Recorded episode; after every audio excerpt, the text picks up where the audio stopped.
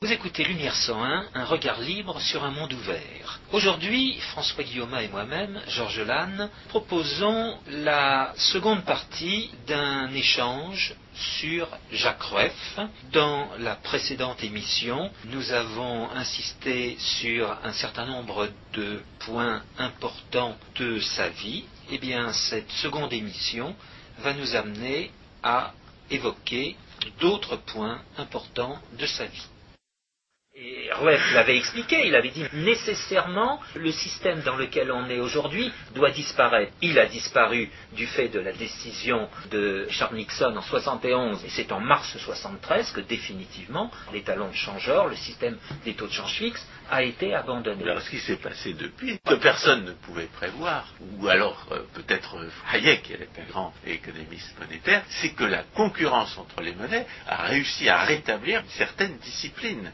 Oui, mais justement, en raison des mesures qui ont été prises, d'une part par euh, l'Angleterre avec Margaret Thatcher, et d'autre part par Ronald Reagan aux États-Unis. Justement, quels sont les dirigeants qui ont lutté contre l'inflation mondiale qui sévissait en 1980-1981 C'est Margaret Thatcher et c'est Ronald Reagan.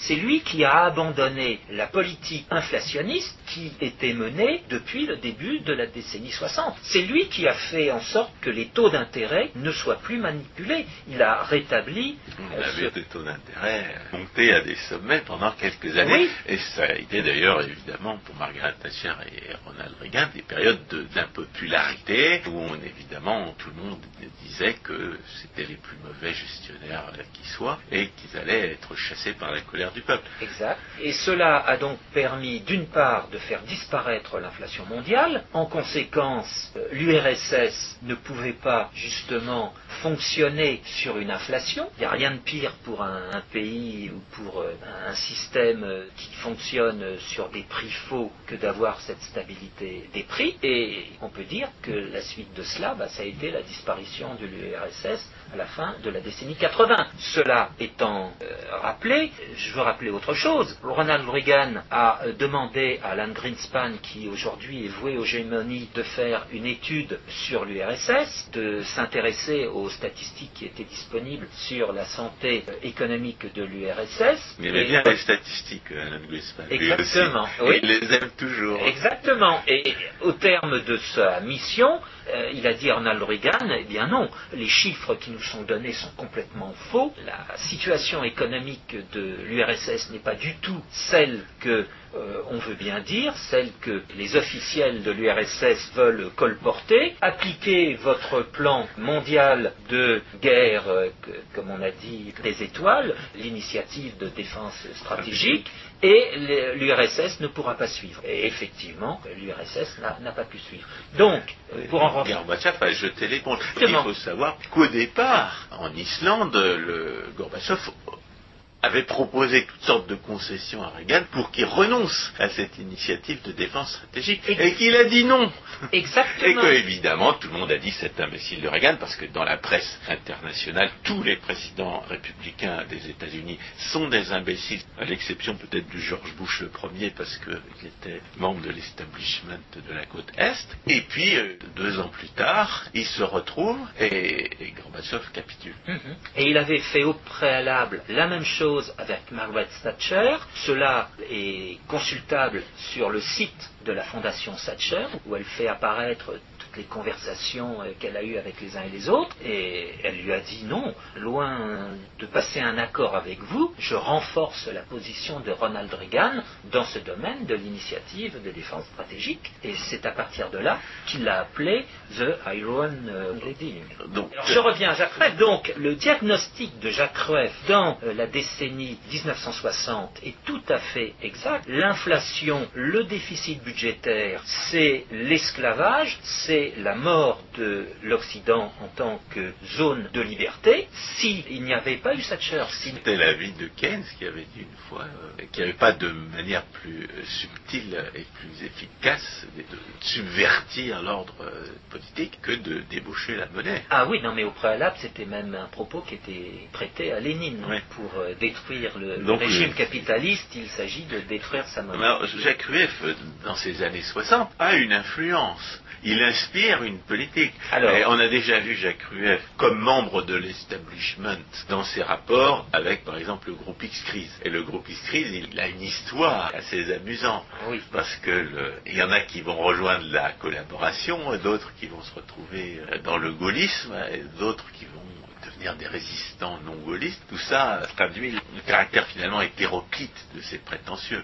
Oui, un caractère hétéroclite, mais qui a un dénominateur commun, qui est, euh, selon moi, le rôle qu'on accorde aux chiffres. Et j'ai un article que j'ai lu récemment euh, qui va dans ce sens et qui, pour moi, euh, échafaude ce que je pensais, de quelqu'un qui s'appelle Desrosières, et qui fait bien apparaître que la période 1940-1944 est la période pendant laquelle tous les organismes de statistiques que nous connaissons aujourd'hui se mettent en place à commencer par l'INSEE, à suivre par euh, les différentes planifications qui vont voir le jour, que ce soit la planification de la sécurité sociale, que ce soit le plan français ou que ce soit le plan monnaie en relation avec l'économie européenne. Donc ce dénominateur commun est tout à fait étonnant. Il consiste à ne plus envisager la réalité en termes philosophiques, en termes de morale, mais à mesurer, à mesurer des objets qui, le cas échéant, n'auront pas été définis. Oui, ce que, ce que Ayn Rand appelle un vol de concept quand il s'agit des idées. C'est-à-dire, on prend des chiffres sans se préoccuper de leur rapport avec la réalité. Lorsqu'on parlait du mondialisme, j'avais dit, euh, la comptabilité étatique n'a aucun sens. Parce qu'elle porte sur des objets qui ne sont pas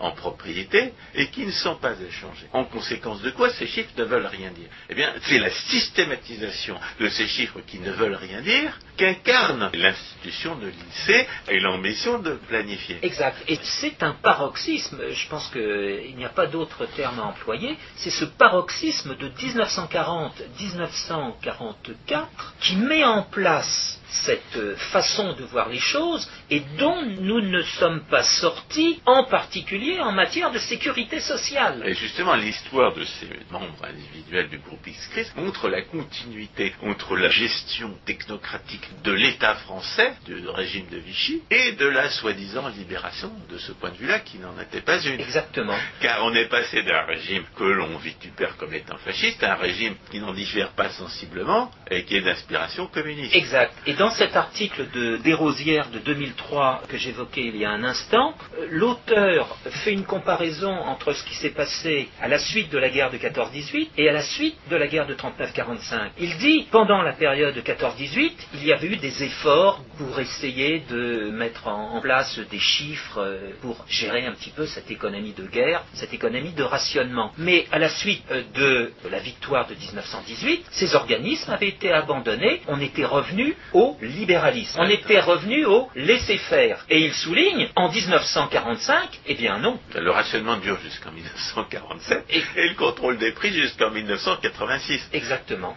Exactement. Ces que- institutions vont croître et embellir et se renforcer dans euh, leurs euh, Donc. Jacques Rueff marque sa différence en 1934 vis-à-vis de ces prétentieux analphabètes du groupe X-Cris. Bon. Et dans les années 40, qu'est-ce qu'il fait Jacques Rueff Dans ces années, euh, il commence euh, la période euh, de guerre comme sous-gouverneur à la Banque de France. Donc il est au sein du monstre. Oui, il est au sein du monstre et il y a une conférence très amusante qu'il fait en 1939 au cercle américain euh, ou, des, amis américains à propos du contrôle d'échange dont il venait d'être euh, rendu responsable. Et il dit, voyez, euh, c'est très amusant, euh, moi qui suis un libéral, on me demande d'organiser le contrôle d'échange. Et à cette occasion, il cite... euh, Vaut mieux en rire qu'en pleurer. oui, mais il, il cite une, une phrase de Beaumarchais, il fallait un, un conteur et on a appelé un danseur. Bon, bref. Euh, à la suite, donc, il reste euh, jusqu'en 1941 euh, sous-gouverneur de la Banque de France. France. À ce moment-là, il démissionne et puis il va euh, redevenir euh, inspecteur général des finances dans le sud de la France jusqu'en 1900. Mais euh, il échappe quand même aux attentions des camarades du socialisme hitlérien. Exactement. Et euh, bien plus, Euh, parce il qu'il va il venir- faut, il faut préciser que il était catholique, mais d'origine juive. et il va devenir conseiller du maréchal de l'âtre euh, de Tassigny. Il est avec lui à Berlin en euh, Ce 1945. qui ne met pas forcément dans les petits papiers du général de Gaulle, car le général de Gaulle ne tolérait pas les rivaux. Et à la suite euh, de cela, eh bien, il va euh, devenir responsable de cet organisme euh, qu'on appelle la commission des réparations, qui va être. Mais il avait été quand même en bon terme avec le maréchal Pétain jusqu'en 1941. Oui, oui, je crois euh, qu'il avait eu de bonnes relations, euh, mais l'un était libéral et l'autre euh, ne l'était pas. Et ce qui est amusant, c'est qu'à la fin de 39-45, donc de 45 à, à Le général de 47, Gaulle aussi avait eu de bonnes relations avec le maréchal Pétain. De 45 à 47, il va être chargé de cette question des réparations, question qu'il avait envisagée non plus, je dirais, comme praticien, mais comme théoricien à la fin de la décennie 1920, quand il s'était opposé à Keynes, justement sur les réparations allemandes en relation avec le- la guerre de Keynes 14-18 prétendant que ces réparations étaient insupportables, parce qu'il y avait un maximum d'exportations naturelles et que les réparations qui étaient demandées à l'Allemagne étaient insupportables pour cette Et raison. nous qui nous intéressons à la Finlande, nous savons très bien que c'est pas vrai. Exactement. Cette histoire de maximum d'exportation naturelle. Exactement. Et c'est à- à cette époque que Jacques Rueff va proposer, euh, je dirais sans le savoir, ce qu'on va appeler dans la décennie euh, 1960, fin de décennie 60, début de la décennie 1970, l'approche monétaire de la balance des paiements. C'est peut-être aussi l'occasion, euh, puisqu'on parlait du colloque d'Alter Lippmann et des réparations, de mentionner la mémoire d'un économiste que Hayek et Mises disaient beaucoup de bien à l'époque et qui est malheureusement mort en 1944 et qui s'appelle Étienne Mantoux. Étienne Mantoux est mort euh, en Alsace, je crois, parce qu'il faisait partie de, l'armée française et il avait été euh, dans le petit avion qui avait lancé un, un message aux assiégés de la préfecture de police à l'occasion de la libération de Paris en 1944. Et c'est euh, parce que Hayek en a parlé que euh, j'ai eu l'occasion de m'intéresser à cette euh, cet économiste, ce jeune économiste mort prématurément, dont Hayek disait qu'il aurait pu devenir l'équivalent de Jacques Rueff. Et il avait écrit contre Keynes, s'était fait connaître dans le milieu scientifique international, en réfutant justement les sophismes de Keynes à propos des réparations allemandes. Oui, alors c'est donc intéressant de voir qu'une même personne va traiter euh, théoriquement et de façon originale, sans prédécesseur, la question euh, des réparations et va par la suite, d'une certaine façon, appliquer euh, cette théorie dans le cadre de la fin de la guerre. Alors l'approche monétaire de la balance des paiements. Il a, il a, en quoi y a-t-il participé? C'est peut-être ce qu'il rapproche de- d'Émile Maria Classen. Non, c'est moi qui le rapproche. Ouais. Parce que justement, euh, utilisant un vocabulaire qui n'est pas estampillé euh, monétariste, Jacques Rueff est difficile à comprendre, surtout pour des étrangers, étant donné que euh, les traductions de, de Jacques Rueff sont toujours des traductions littérales et que ce style ne parle pas aux, aux Américains ou aux Anglais. Oui, c'est impossible de traduire un économiste si on ne comprend pas sa pensée. Si on ne Et- comprend pas et- sa et pensée. moi j'ai pris le parti quand je traduisais Rothbard ou Hayek, ce qui est beaucoup plus difficile à traduire, de reconstituer la pensée sous-jacente plutôt que de traduire littéralement. Certain. Sinon on ne comprend pas ce qu'il voulait dire. Oui, mais certaines fois, les concepts sont personnels et que quand l'auteur ne, euh, euh, ne répète pas, ne rappelle pas la définition de ces concepts, on est perdu. C'est ça qu'il faut voir. Tandis que quand on utilise un, dire un vocabulaire ne peut être traduit que par quelqu'un qui le connaît très bien. oui, mais on fait nécessairement des, des trahisons. Et dans le cas de Jacques Rueff, les trahisons sont, sont nombreuses là, dès l'instant que c'est de l'anglais ou de l'américain courant. C'est peut-être sous une forme euh, dénaturée qu'on l'a lu aux États-Unis. Ah, je le pense, je le pense. Alors Mais- cette approche monétaire de la balance des paiements Comment se traduit-elle dans ses écrits? Est-ce qu'on peut donner des exemples d'analyse d'une situation qui, s'inspirerait de cette approche? Et, Oh là, ça nous fait rentrer dans des modèles euh, difficiles. On peut revenir assez rapidement. Mais je l'ai évoqué euh, il y a un instant indirectement par des formules générales. Jacques Rueff s'oppose au déséquilibre budgétaire. Le déséquilibre budgétaire, c'est dans le cas du déficit la création de faux droits. Bien. Ça veut dire qu'on emprunte les, hommes de l'État empruntent, et, ça peut vouloir dire que l'ensemble du pays emprunte à l'étranger. Voilà. D'où les effets sur la balance euh, Mais ce que les gens oublient aujourd'hui, en 2008, quand ils parlent d'emprunt, c'est que en 1968 ou en 1938, le marché financier n'était pas aussi développé qu'il l'est aujourd'hui. La capacité technique de passer des ordres pour trouver des créanciers n'était pas évidente comme c'est évident aujourd'hui. Autrement dit, le financement n'était pas aussi liquide. On ne trouvait pas aussi facilement des contreparties. C'était pas une question de liquidité, c'était une question très basique de, euh, de temps passé à trouver un créancier. Euh, le téléphone fonctionnait mal. C'est un peu ce que j'appelle la liquidité. Ce sont des coûts de transaction au sens le plus basique qui soit. Ah, la liquidité, c'est ce qui épargne les coûts de transaction. Souvent, on évoque la liquidité comme étant le fait que euh, des, opérateurs euh, n'ont pas les quantités de monnaie nécessaires. Vous les avez en face de vous. Vous pouvez leur parler, mais ils vous diront non, j'ai pas les quantités de monnaie que vous voulez. Moi, je me place pas dans ce cas de figure. Je me place dans le cas de la rencontre je suis avant la, rencontre de l'emprunteur et du créancier. Et les moyens techniques ont fait en sorte, le progrès technique a fait en sorte qu'aujourd'hui, la mise en relation du créancier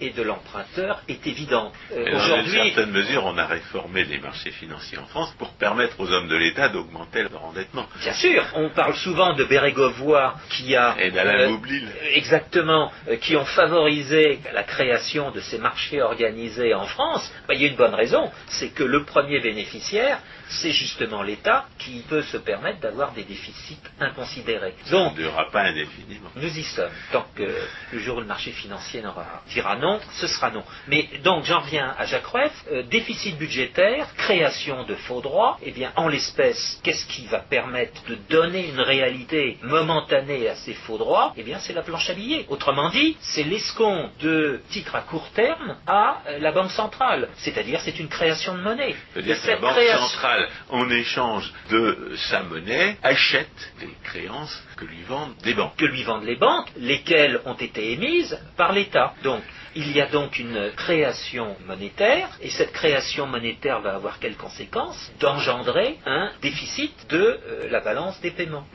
C'est une des manières d'engendrer un déficit commercial. Oui, un déficit Car, de la, balance, la balance des paiements, c'est un bilan, et on ne peut pas dire qu'il y a un déficit en soi. Ça. Chaque poste a une contrepartie de l'autre côté. Entièrement d'accord. Donc le principe de l'approche monétaire de la balance des paiements, c'est de dire que les variations de la quantité de monnaie d'équilibre se répercutent sur l'état de ce qu'on appelle la balance des paiements. Alors, euh, quelles sont les relations de Jacques Rueff avec le général de Gaulle Le général de Gaulle arrive au pouvoir? D'abord, il est Premier ministre de René Coty, ce qu'on a oublié. Ensuite, il devient, dans 59, président de la République. Et, et on dit qu'à cette époque-là, Jacques Rueff exerce une influence dont on va parler tous les manuels pendant des lustres. De Gaulle ne s'intéressait pas aux questions économiques, c'était sa fameuse phrase l'intendance suivra. Néanmoins, euh, il était convaincu. Je qu'il n'a jamais été un grand général. Car c'est la logistique qui gagne les guerres. Peut-être. C'est un autre sujet. Il était convaincu néanmoins par euh, ses conseillers politiques qui voyaient d'un bon œil les thèses libérales de Jacques Rueff ou, néo, ou bah, néolibéral. On peut toujours dire d'un libéralisme qu'il est néo parce qu'il est contemporain et éventuellement différent des autres. Mais le néolibéralisme de Jacques Rueff, c'est pas le néolibéralisme d'aujourd'hui. Exactement. Et il disait qu'il bah, avait de bonnes idées pour euh, remettre euh, en ordre les finances publiques. Et c'est le fameux... Qui était dans, une situation euh, assez poétique. Exactement. Et n'oublions pas qu'à l'époque, le ministre, c'est Antoine Pinet. On disait que le redressement des finances publiques était une tâche impossible, qu'elle prendrait des années et des années. Exactement. Et c'est donc euh, l'attelage Antoine Pinet-Jacques Rueff qui, en 58, va faire des propositions visant à remettre en équilibre le budget de l'État et à le remettre en équilibre non pas pour euh, l'année présente mais pour euh, les années futures sur longue période. Bien, mais euh, Rueff ne s'en arrête pas là. Il dit maintenant que les finances publiques sont en équilibre et si on veut qu'elles le restent, il faut remettre de l'ordre dans l'économie. Et remettre de l'ordre dans l'économie pour Jacques Rueff, c'était justement faire disparaître tous ces obstacles réglementaires qui avaient été mis sur la route de la croissance depuis des années et des années, et en particulier pendant cette période 1940-1944. Et l'héritage de Vichy. Exactement. Héritage de Vichy, Le corporatisme. le corporatisme la- la des années réglementation. 30, et exactement. Et tous ces obstacles aux échanges dont on nous présentait euh, de manière absurde comme des solutions au problème de la crise. Exactement. Et cela va donc faire l'objet de la commission présidée par Rueff et comme vice-président Louis Armand, qui à l'époque est directeur de la SNCF, et ce comité Armand-Rueff, qui n'est pas à confondre avec le précédent comité Pinet-Rueff, ce que les journalistes ont confondu ces derniers mois quand ils faisaient allusion à cette commission Attali. Ce- ce- cette commission Armand-Rueff qui va siéger de 1959 à 1960 va remettre un rapport Dit rapport Armand Rieu. dit rapport à Armand Rueff visant à rendre l'économie concurrentielle. Et plus exactement, pour que ce mot concurrentiel ne soit pas utilisé à, à toutes les sauces, rendre l'économie flexible. Libre. Jacques Rueff voulait une économie flexible, oui, pour utiliser le, vocabulaire euh, de l'époque. Et ce plan est accepté par De Gaulle. Le ministre a changé entre-temps, euh, puisqu'il n'était pas d'accord sur la politique en Algérie de De Gaulle. Euh, Antoine Pinet va démissionner. Et ce rapport est donc présenté à la presse ici ou là. Et Jacques Rueff a quand même une réserve, disant bon, on a essayé de faire pour le mieux. Le comité Armand Rueff se composait de 15 personnes et non pas 42 comme la commission Attali. Et on lui Donc il a fait un travail plus sérieux. Euh, C'est alors, plus sérieux, mais on lui avait interdit de euh, s'intéresser au marché du crédit et aux questions C'est monétaires. fantastique ça. Alors, absolument. Et le Mais mal- c'était déjà bien. Alors qui lui avait interdit Pourquoi? C'est forcément quelques complots sournois Eh bien, pour lui couper les ailes. C'est là où on entre dans les arcanes de la fonction publique française, où il y avait ce domaine de la Banque de France et de son gouverneur qui se considérait indépendant du reste de l'administration. Dans les faits, c'était cela. Néanmoins, le gouverneur de la Banque de France était nommé par le président de la République, où il était nommé d'une façon qui faisait qu'il devait avoir l'acceptation du, du président de la République. Alors c'était qui à l'époque le gouverneur de la Banque de France Baumgartner. Ah oui. Voilà. Le Et, fameux pain jardinier des lunettes à Frédéric. et Ce, ce Baumgartner qui était d'une honnêteté scrupuleuse vis-à-vis des deniers publics, qui ne se rendait pas compte que les deniers publics étaient eux-mêmes parfaitement volés. Et que l'institution elle-même qu'il dirigeait est une institution criminelle. comme toute euh, banque en situation euh, De de monopole. monopole obligatoire. Voilà. Et, Pas d'autre monopole que les monopoles obligatoires. Voilà. et ce qui s'est passé, c'est que Rueff a dit nous ne pouvons donc pas faire de propositions sur le marché du crédit. Néanmoins, si la structure reste ce qu'elle est, si les pratiques restent ce qu'elles sont, eh bien, on va avoir de l'inflation en Il France. faut rappeler que le, le livre de Jean-Jacques Rodal, La répression financière, qui est des années 80 à ma connaissance. C'est ça. C'est-à-dire Mais- que jusqu'à Bérégovoy et Boublil, il n'y a pas de changement. Exactement. Et qu'est-ce qui va se passer Eh bien, à partir de 62, selon les instruments statistiques disponibles, il est convenu qu'il y a de l'augmentation des prix en France et on a le nouveau ministre des Finances en place qui, à peine arrivé, dit on va faire un plan de stabilisation des prix. Ce nouveau ministre, ce n'est rien d'autre que Giscard d'Estaing. Et conséquence, eh bien, la croissance est cassée malgré ce que les commentateurs veulent bien dire et malgré le titre de cet ouvrage que Fourastier va écrire en 1976 et qu'il intitule Les Trente Glorieuses. Si vraiment il y a eu 30 années qui n'ont pas été glorieuses en France, ce sont bien les années 46-76. Ces 30 années sont au contraire les années de la destruction systématique de l'économie de laisser-faire qui pouvait exister en France. Il faut s'en rendre compte. C'est l'aboutissement de ce programme des années 40-44 et ses prolongations 45-47. Est-ce que Jacques Rueff avait une opinion sur cette période? Est-ce qu'il exprimait le même jugement? Euh, Lui, il n'était pas laissé-faire, justement. C'est ce qu'on lui reproche. Exactement, oui, pour les raisons qu'on disait tout à l'heure. Euh, non, j'ai jamais eu l'occasion d'évoquer ces questions. Euh, mais à l'époque, il était justement ouvert aux questions internationales. C'est ça qui l'intéressait. Ce qui l'intéressait, c'était en fait l'issue du système monétaire international. C'était euh, l'issue de l'étalon or, de l'étalon de changeur. Il l'a vu disparaître. Et euh, par quoi allait-il être euh, remplacé? Puisque le point de désaccord entre Friedrich Hayek et Jacques Rueff, c'est que pour Friedrich Hayek, il existe un ordre spontané, alors que pour Jacques Rueff, il n'existe pas d'ordre spontané.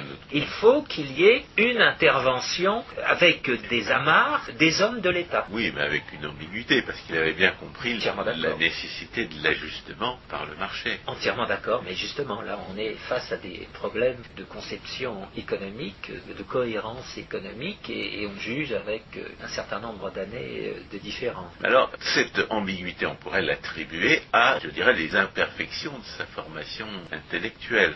Quelqu'un qui ne comprend pas ce que c'est que l'ajustement des relations entre les personnes, c'est souvent quelqu'un qui voit cet ajustement en termes mécaniques et qui n'y voit pas, comme par exemple Kirchner l'a bien développé, la conséquence d'une pensée délibérée, d'une négociation entre des consciences qui communiquent qui ne voit pas dans la régulation sociale le produit de ce qu'on appelle péjorativement la spéculation, c'est-à-dire cette qualité humaine spécifique de pouvoir prévoir l'avenir. De ce point de vue-là, on peut poser la question de savoir dans quelle mesure Jacques Rueff avait compris le caractère spécifique de la science morale. Alors, euh, il avait cité saint Thomas d'Aquin, ce qui était quand même une, bonne chose pour un autodidacte en économie. je dirais euh, tant mieux qu'il était autodidacte, parce que s'il avait dû avoir comme euh, professeur ou comme euh, personne pour lui mettre le pied à l'étrier euh, des marxistes, ça aurait été inquiétant. Charles Gide et Charles Ries, c'était déjà pas mal dans le genre n'importe quoi. Oui. Et non, justement, Jacques Rueff avait des principes philosophiques bien précis. il les expose dans son autobiographie. Il intitule l'un des chapitres de son autobiographie son discours de la méthode, et il va essayer de, de respecter cette méthode tout au long de sa vie. C'est ce que je disais il y a quelques minutes, c'est la cohérence de Jacques Rueff, c'est d'avoir toujours eu la même méthode, même si, quand on essaie de faire apparaître l'homogénéité ou la cohérence de tous les, points sur lesquels il a pris position, certaines fois on a des difficultés. Ah Ça, c'est certain. On s'interroge sur la possibilité de concilier le talon or avec la phrase qui consiste à dire qu'il est impossible de contrôler l'offre de monnaie. Donc il y a. Mais ça, c'est justement le genre de choses dont euh, on aurait pu penser que vous auriez pu en discuter entre vous. Mais je n'étais encore qu'un étudiant en thèse et justement mon travail de thèse portait sur l'inflation mondiale. J'avais des préoccupations un petit peu différentes. Justement, j'avais cette préoccupation de l'économétrie des modèles et ça éloignait de cette philosophie morale. Exactement. Mais euh, j'insiste quand même sur ces principes de philosophie morale de Jacques Rueff. Le premier ouvrage qu'il a donc écrit à compte d'auteur s'intitule Des sciences physiques aux sciences morales. Ça date de Ça, ça nous situe euh, début 1922, début de la décennie 20. C'est un peu frais, un peu vert pour écrire des choses pareilles. Voilà, mais c'est donc euh, la synthèse de ce qu'il a cru comprendre ou de ce qu'il a justement cherché euh, dans les auteurs. Et c'est une question que j'ai eu l'occasion de lui poser. À quel auteur vous rattachez-vous? Et justement, il m'a jamais dit je me rattache à tel ou tel auteur. Pas plusieurs à la fois. Non, même pas plusieurs à la fois. Et dans ses ouvrages, on peut observer l'absence de citation. Il y a parmi les auteurs qu'il cite, le petit nombre des auteurs qu'il cite, eh bien, il y a Frédéric Bastiat, justement. C'est une bonne référence. Mais sinon, ce caractère citation des œuvres est, assez indigent. Bien, mais à cela près, la ligne directrice de Jacques Rueff, c'est 1922 des sciences physiques aux sciences morales, et il va terminer en 1974 par cette comédie-ballet Ah voilà. qu'on appelle la création du monde. Cette comédie-ballet, la création du monde, c'est un petit ouvrage a, qui est la réécriture d'un gros ouvrage qu'il avait écrit en 1969, 68-69, à la suite d'un débat qui, va, qui avait eu lieu à l'Académie des sciences morales et politiques, et même le débat réunissait les différentes académies, à l'occasion de ce qu'il est convenu d'appeler les événements de mai 68. Et l'objet, disons, de ce débat était l'ordre dans les sociétés humaines. Et à la suite de ce débat, Jacques Rueff était intervenu souvent, il avait écrit un ouvrage qui s'appelle Les dieux et les rois et qui est assez difficile à comprendre. Euh, Lui-même le reconnaissait.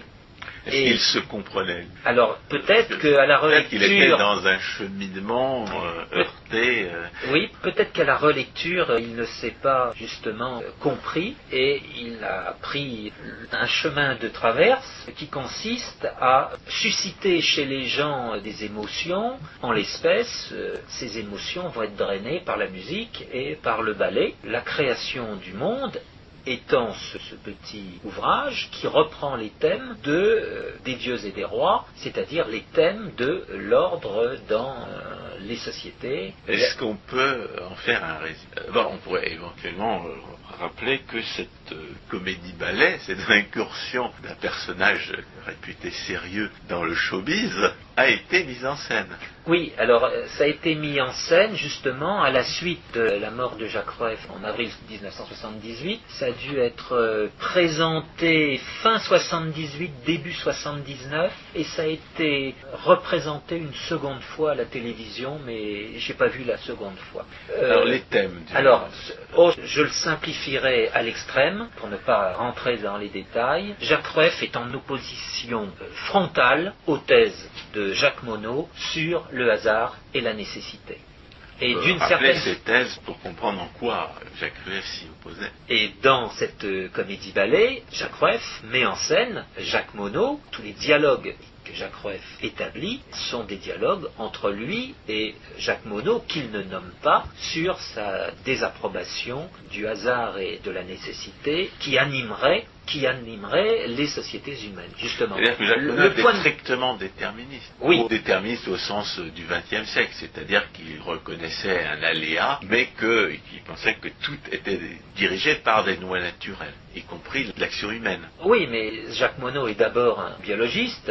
Euh, Il c'est se- un Il ne biologiste. prétend pas étudier la société, c'est déjà bien. Oui, mais il fait une analogie. C'est ce qu'on appelle de l'organicisme. Il considère que la société, c'est un corps vivant. Il fait une analogie avec le corps humain et il va Vous appliquer, croyez un homme, vous n'êtes qu'un pied, disait Frédéric Bastien. par exemple, alors que Jacques Rueff, au contraire, dira la dignité de l'homme, c'est d'être création, euh, Créateur. de cause. La dignité d'être cause, disait saint Thomas d'Aquin. Oui, il cause reprend- secondaire, puisque la causalité première, c'est Dieu, et Jacques Rueff affirmait l'existence de Dieu. Exactement. Et il reprend justement cette citation de saint Thomas d'Aquin. Par conséquent, on, mesure l'opposition euh, qui peut exister. Mais dans les sociétés humaines, comme de toute façon le déterminisme euh, conduit à des contradictions, ne marche absolument pas. Comme ce qui marche, c'est de partir justement de cette dignité d'être cause. Du moins quand on réfléchit à l'origine et à la nature de la production. Est-ce qu'on ne peut pas dire que Jacques Monod pouvait continuer à rester crédible dans son domaine, tandis que Jacques Rueff, lui, affirmait euh, l'autonomie de la science morale? Ah oui, mais alors c'est là où on, on peut Je ne dire dis pas que, que... Jacques Monod ait eu raison, vous m'entendez Oui, oui, mais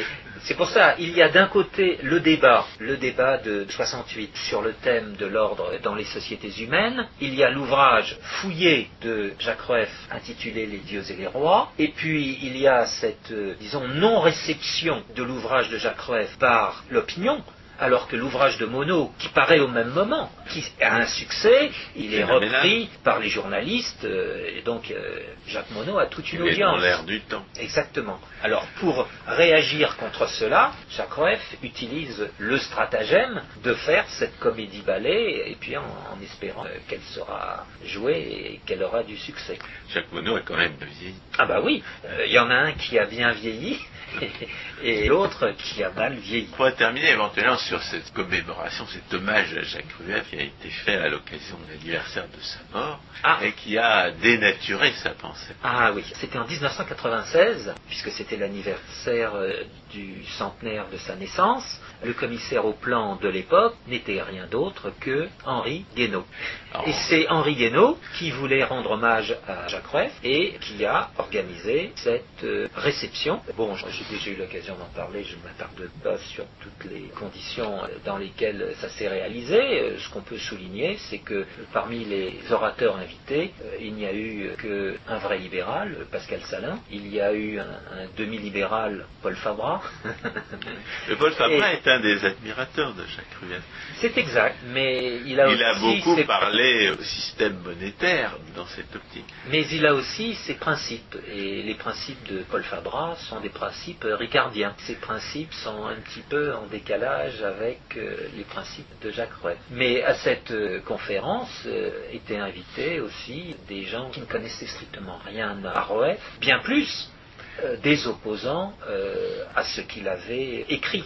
Et qui faisait parmi- semblant d'être d'accord avec lui. C'est-à-dire qu'il dénaturait sa pensée. pour- Enfin, Ils ont parasité l'événement. tout simplement, oui, mais c'est un parasitage qui a été initié par euh, le commissaire du plan. Ça a été l'occasion d'enterrer une nouvelle fois le rapport Armand Rueff. Oui, ou disons, ça a été une répétition avant la générale euh, qui a été donnée euh, l'année dernière maintenant euh, par la commission Attali. À cette occasion, je veux rappeler Donc que on par- peut dire que finalement elle ne sert à rien puisque le rapport Armand Rueff n'a pas été mis en œuvre. c'est exact, si ce n'est que Attali, une fois de plus, a copié des, des propositions Du cœur de la Mirandole. comme a dit un journaliste du Canard enchaîné au début de la décennie 80. Oui, c'était une répétition, disons, de l'époque actuelle, puisque donc Henri Guénaud est conseiller du nouveau président de la République, mais avait été invité à cette euh, journée Dominique Strauss-Kahn, qui a raconté, je dirais, n'importe quoi, et était invité le matin, mais j'étais pas venu le matin, James Tobin. Tobin est un économiste américain qui a eu le prix Nobel il y a quelques années, qui est mort aussi maintenant, euh, voici quelques années. Pour un modèle macroéconomique essentiellement. Oui, et puis certaines considérations euh, sur la demande de monnaie, sur la préférence pour la liquidité, euh, avec cette fameuse aversion pour le risque qu'il a considéré euh, être significative et être forgée par lui, alors que Frédéric Bastiat, en 1850, dans Harmonie économique, parle de l'aversion pour l'incertitude. J'ai eu l'occasion d'écrire un article sur le sujet. Donc, euh, James Tobin invité à cette commémoration, c'était quand même, je dirais, entre guillemets, gonflé, quand on sait que Jacques Rueff, dans son article de 1947 intitulé Les erreurs de la théorie générale de Keynes, Cet article qui lui faisait crédit d'être plus rationnel qu'il ne l'était. Oui, en plus, s'est trouvé euh, de fait sans réponse, puisque Keynes était mort euh, quelques mois auparavant, et il s'est trouvé que la revue anglaise qui avait repris l'article français de Rueff a demandé à James Tobin de répondre aux arguments de euh, Jacques Rueff. Alors il y a d'abord eu une réponse, euh, réponse à laquelle Rueff a répondu, et puis Tobin a répondu, et puis je dirais Rueff en a eu assez, se rendant compte que Tobin ne comprenait pas euh, ce qu'il voulait dire. Parce qu'on a invité les compilateurs des œuvres complètes de Jacques Rueff à cette occasion. Oui, oui, oui, oui, oui, oui. euh, J'avais été invité, mais j'avais d'autres choses à faire. Et... Ce sont les compilateurs qui auraient dû euh, parler le plus dans une commémoration. Mais les propos qu'ils auraient tenus auraient vraisemblablement déplu à la majorité des dirigeants du plan et en. Comme les propos que Jacques Rueff avait tenus en 1934 n'étaient pas là pour, euh, pour assurer son confort certain. intellectuel et, Mais- et mondain. Mais, mais dans un cas, on lui avait donné la parole, alors que dans l'autre cas, on ne lui a pas donné la parole. Non seulement j'ai fait un rapport introductif, je l'ai soutenu devant une commission, et ce rapport introductif a été, je dirais, caviardé, modifié, sans mon aval, ce que j'ai trouvé tout à fait inadmissible. Il s'agissait de faire passer Jacques Rueff pour ce qu'il n'était pas. Exactement. Et d'ailleurs, la preuve en a été Un grand serviteur de l'État. C'est ça. euh, de quel État? De l'État régulateur euh, et Papageno ou bien euh, de l'État de 1958 dont il aurait fallu, disons, sortir par une commission Armand Rueff chargée d'enlever les obstacles au marché du crédit? Oui, c'était autre chose, mais c'est pas le pli qui a été pris. De fait, aujourd'hui, il est amusant de voir que la commission Attali n'a pas pu s'intéresser au marché du crédit puisque la France n'a plus de monnaie. Et de fait, la commission a eu un éventail réduit par l'organisation. elle avait déjà assez de pain sur la planche. C'est certain, mais il y avait eu un travail préliminaire effectué près de même 50 ans plus tôt, donc le travail était largement entamé. Et le fait est que Jacques Attali a fait intervenir des personnes qu'il a jugé bon de faire intervenir comme des psychiatres, comme des, des philosophes, peu au fait des, des questions économiques. C'est pour remplir son carnet. C'est ça. Bon, François Guillaume, nous sommes arrivés au terme de cet échange sur Jacques Rueff. J'espère que ça les aura intéressés, qu'ils n'hésitent pas à nous poser des questions euh, par, euh, par Lumière 101, euh, si des points leur semblent abscons, euh, obscurs, et nous nous ferons un plaisir de leur répondre. Chers auditeurs, bonsoir, à une prochaine fois.